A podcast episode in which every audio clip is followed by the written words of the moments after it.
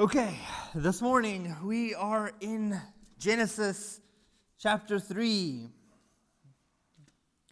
Louis last week revisited chapters 1 and 2, and he really did a great job in exploring some aspects of creation that I didn't focus on, and about the truthfulness of the account. No, it's not necessarily set out to be a science book, but that doesn't mean that it contradicts science and history and geography in any way. In fact, if we were to apply a scientific method, we'd find it very complementary, completely complementary. But that we take what it says as real events, to the degree that we could put it. One of those things is that Adam and Eve were real people. And what happened here in chapter 3, there's a lot that we can't explain, like how a snake talked and how Eve didn't find that strange. But that this, the fall and the consequences of their decisions really happened. It's important that we understand this, because these events in chapter 3 kick off what is to be a cycle of events throughout human history, and how we always retread this same ultimately fundamental mistake, unable to break that cycle of ourselves. I heard a very interesting story. We were talking about it even yesterday.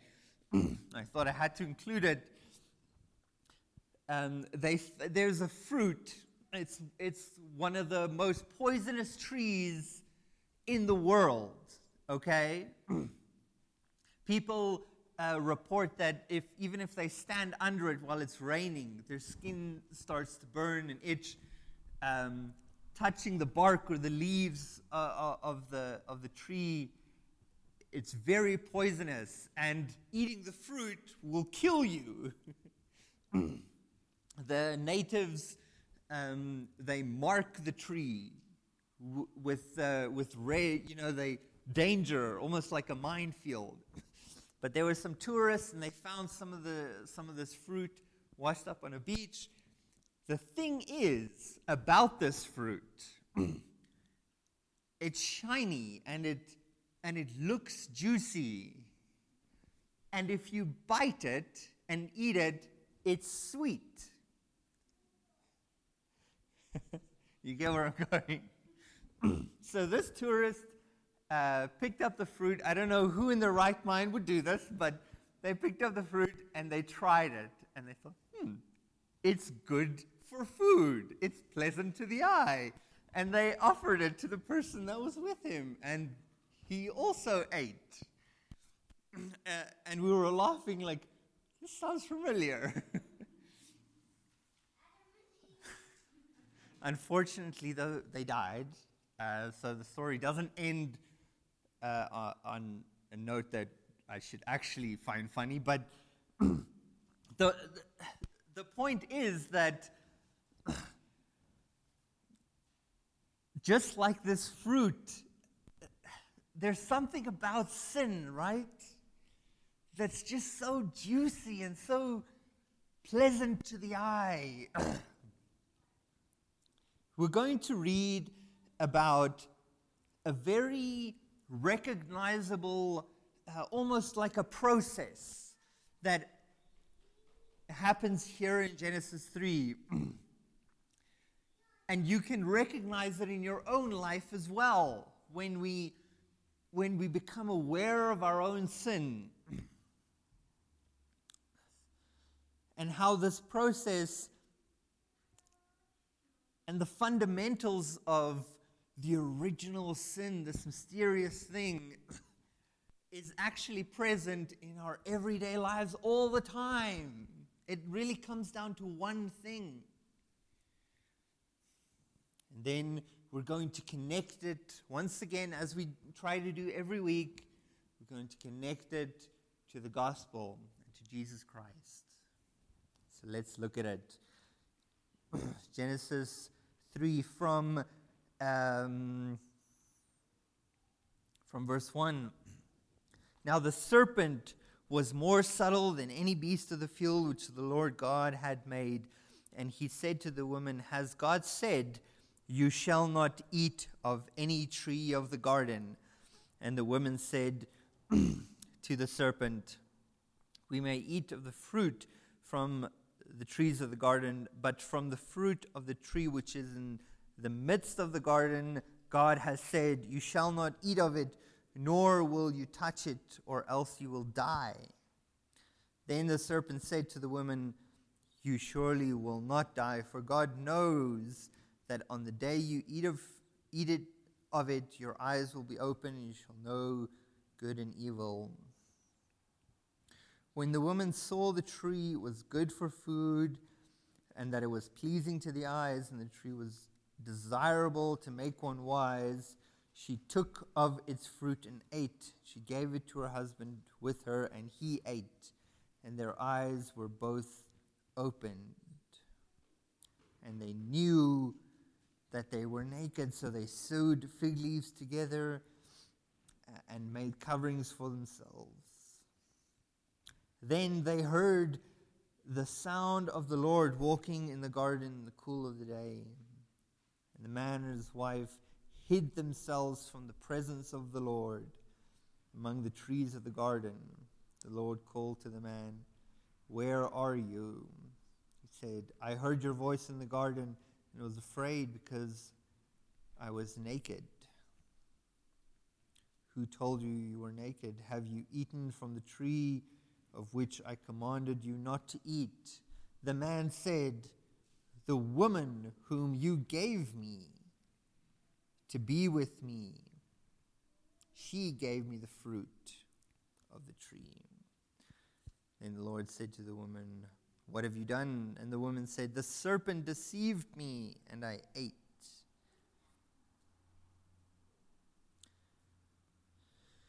And then the Lord spoke to the serpent.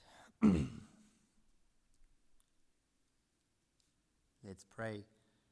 Dear Lord, as we look reverently and earnestly at these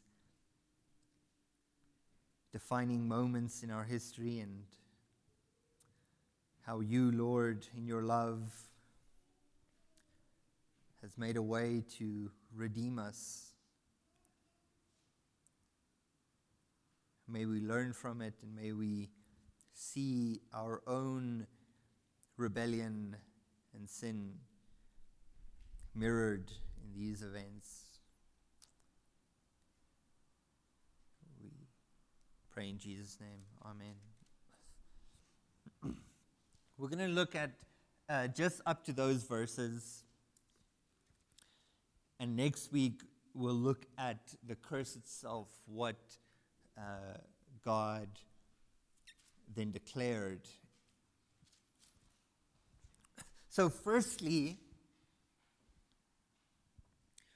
we see the cycle. Let's go through the cycle here.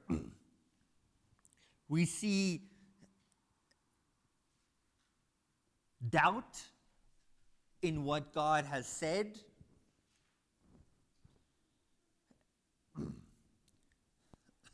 Then we see the logic in deciding for ourselves, or the logic. Then we see shame or regret. And then we see blame.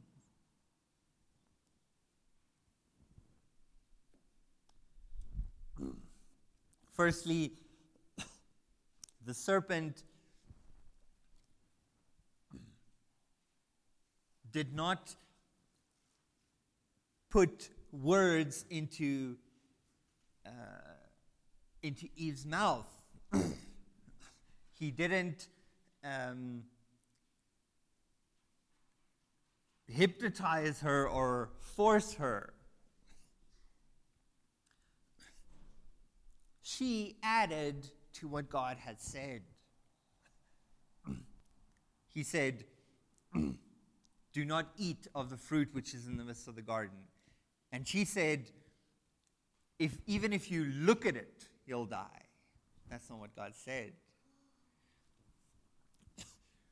When we doubt God's truth, there's always an inroad, there's always an inclination for us to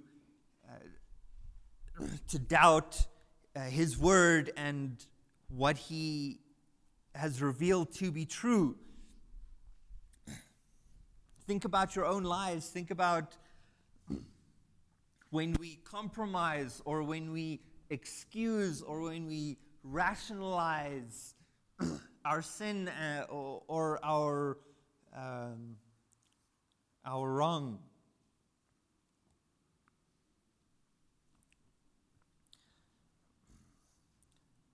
Then he says, you will not surely die, you will be as gods. So he brings a sense of an argument almost, a sense of logic, worldly, humanly logic, to choose right and wrong for ourselves. That is the fundamental underlying of all sin, is to turn away from what God has declared to be right and decide what is right for ourselves. What the snake was essentially saying was, God has told you this, what is right, and He has given you a command, a test, almost. And you can reject what He has told you is right. And you can, it says, know good and evil for yourselves. You can decide for yourself what is right and wrong. And he says, you can be like God. It's funny because we're already like God. Have you noticed that in our own pattern of sin? So first we find a reason to doubt God's truth, and then we find reason to replace that truth with something else. This is justified because so and so. This is right because so and so. My feelings of revenge and anger are justified, or any sin we can put in that slot. Think about your own lives. Think about your past. Think about the people around you, and how much we hear justification.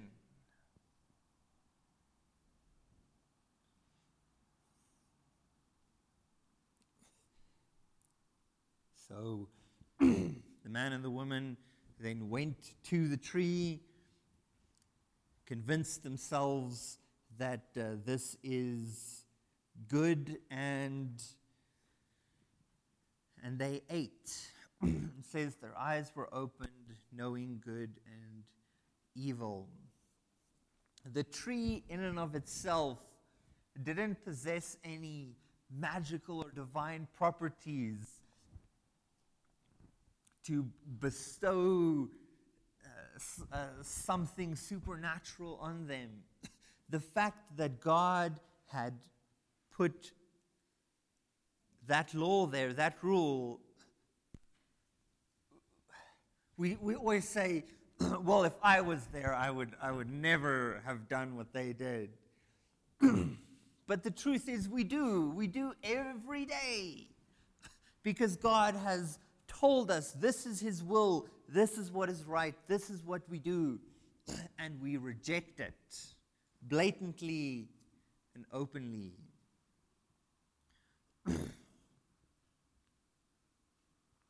So they felt shame, they felt regret.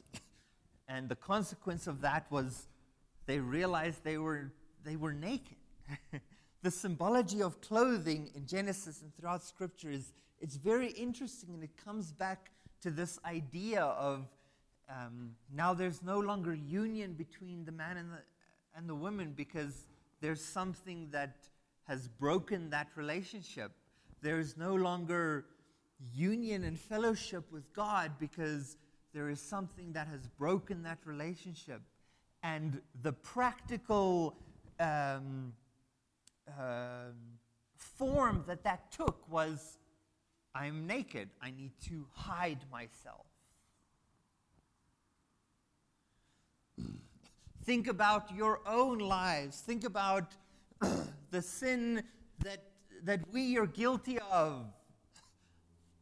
Think about the relationships or the form of our consequence.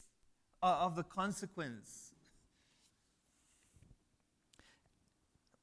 And think about the fellowship that is ultimately broken between us and God.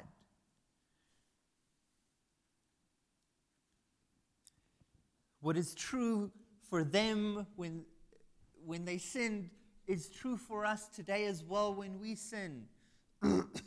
We cannot enter into the presence of God anymore. We cannot walk with Him in the garden in the cool of the day. What an experience that must have been. We need something or someone to bring us back into that fellowship. And from then up to Jesus, there was that divide. There was the veil that divided the holiest of holies, and there was the clothes that God made for them to temporarily restore that relationship. So the symbology of dressing and being, I am no longer ashamed to enter the presence of God. So regret and shame that comes from sin. And then the blame that we cast. Our response to being confronted and convicted with sin should be repentance, should be acknowledgement of our sin and Lord, yes, I have done wrong. But here, Adam almost indirectly blames God. He says, the woman that you gave me convinced me to eat. And again, think about our own lives. Think about the resistance we have to repentance, and even as unbelievers, how we are inclined to pass the blame. It's even ingrained in our society today that nothing is your fault. There's always an external factor. There's always someone or something or that you can cast the blame on.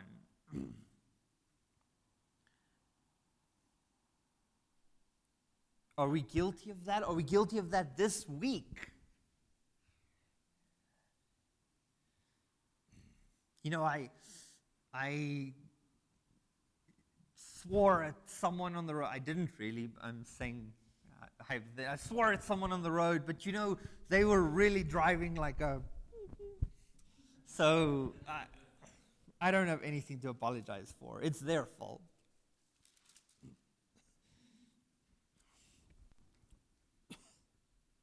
pass the blame.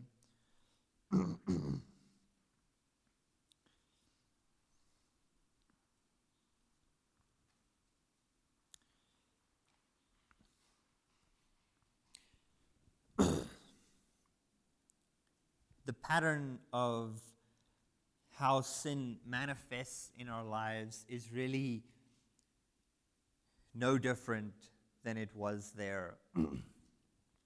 Because of Adam's one sin, we have inherited a sin nature. We are compelled to sin. Well, they chose to sin. But as we connect this decision and the consequence that rippled throughout history back to Jesus Christ, in Romans chapter 5, I just want to connect this one thing just so you can see once again that everything we're learning ultimately comes back to Jesus Christ. Adam and Christ in verse 12. So in Romans is the theology ultimately of the gospel. It lays out a case from chapter 1 all the way to the end for the gospel, and it builds one idea upon the next. And so in chapter 5, verse 12, therefore, as sin came into the world through one man, and death through sin, so death has spread to all men because all have sinned. And it says, even before the law, even before Moses, even before there was accountability for sin, or people still died, sin has always been the problem.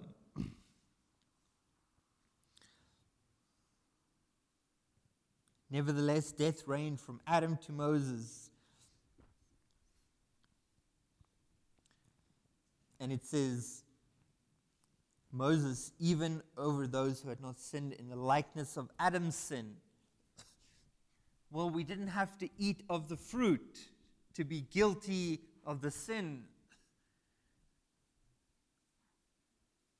We sin is to choose our own truth and our own version of right and wrong, and to reject what God has deemed true. In whatever form that takes, that's ultimately what sin is. Rebellion against God. It says, but the free gift is not like the trespass. For if through the trespass of one man many died, then how much more has the grace of God and the free gift by the grace of the one man, capital Jesus, Jesus Christ, abounded to many? The gift is not like the result that came through the one who sinned. For the judgment from one sin led to the condemnation, but the free gift, which came after many trespasses, led to justification. So here's what it's saying. One sin was enough to condemn them, enough to bring about the fall and the curse. One sin. And that's true for us as well. One sin is enough to condemn us. One moment where we decide truth for ourselves and we reject what God has decided. Therefore, we've all sinned. One sin is enough to condemn us. But it says the gift is not like that. That even after many sins, lifetime of sin, God's grace abounds over and above that.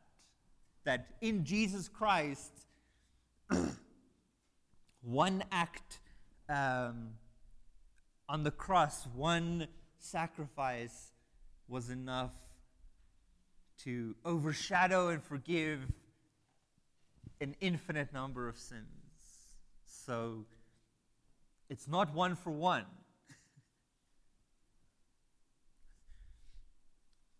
We call this that Christ represented humanity the same way that Adam represented humanity in the beginning.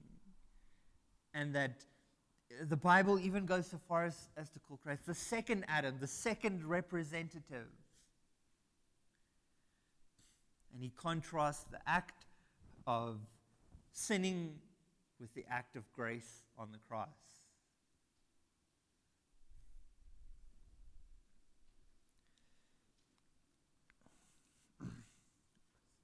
Today, in our society, in our world, we come across something called postmodernism. It's a view that says you can decide your own truth, and there is no absolute truth. Everyone can decide right and wrong for themselves, and what you believe is fine, and what I believe is fine, and it doesn't matter if it contradicts or conflicts in any way. There's no evil, there is just choice. We see this more and more and more. We see it in political ideologies, we see it in various movements, we see it in economic fields, and we see it all over the spectrum.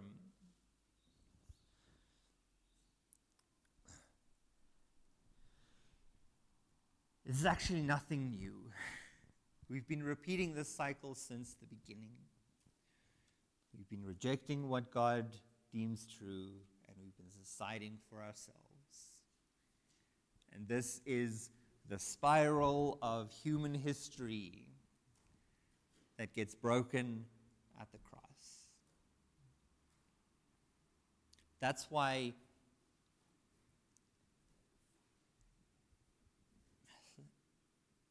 faith requires a decision. It's not an act we do to earn salvation. We know that. But there is a conscious will to turn away from what we have decided and turn back towards God. All right. Let us pray.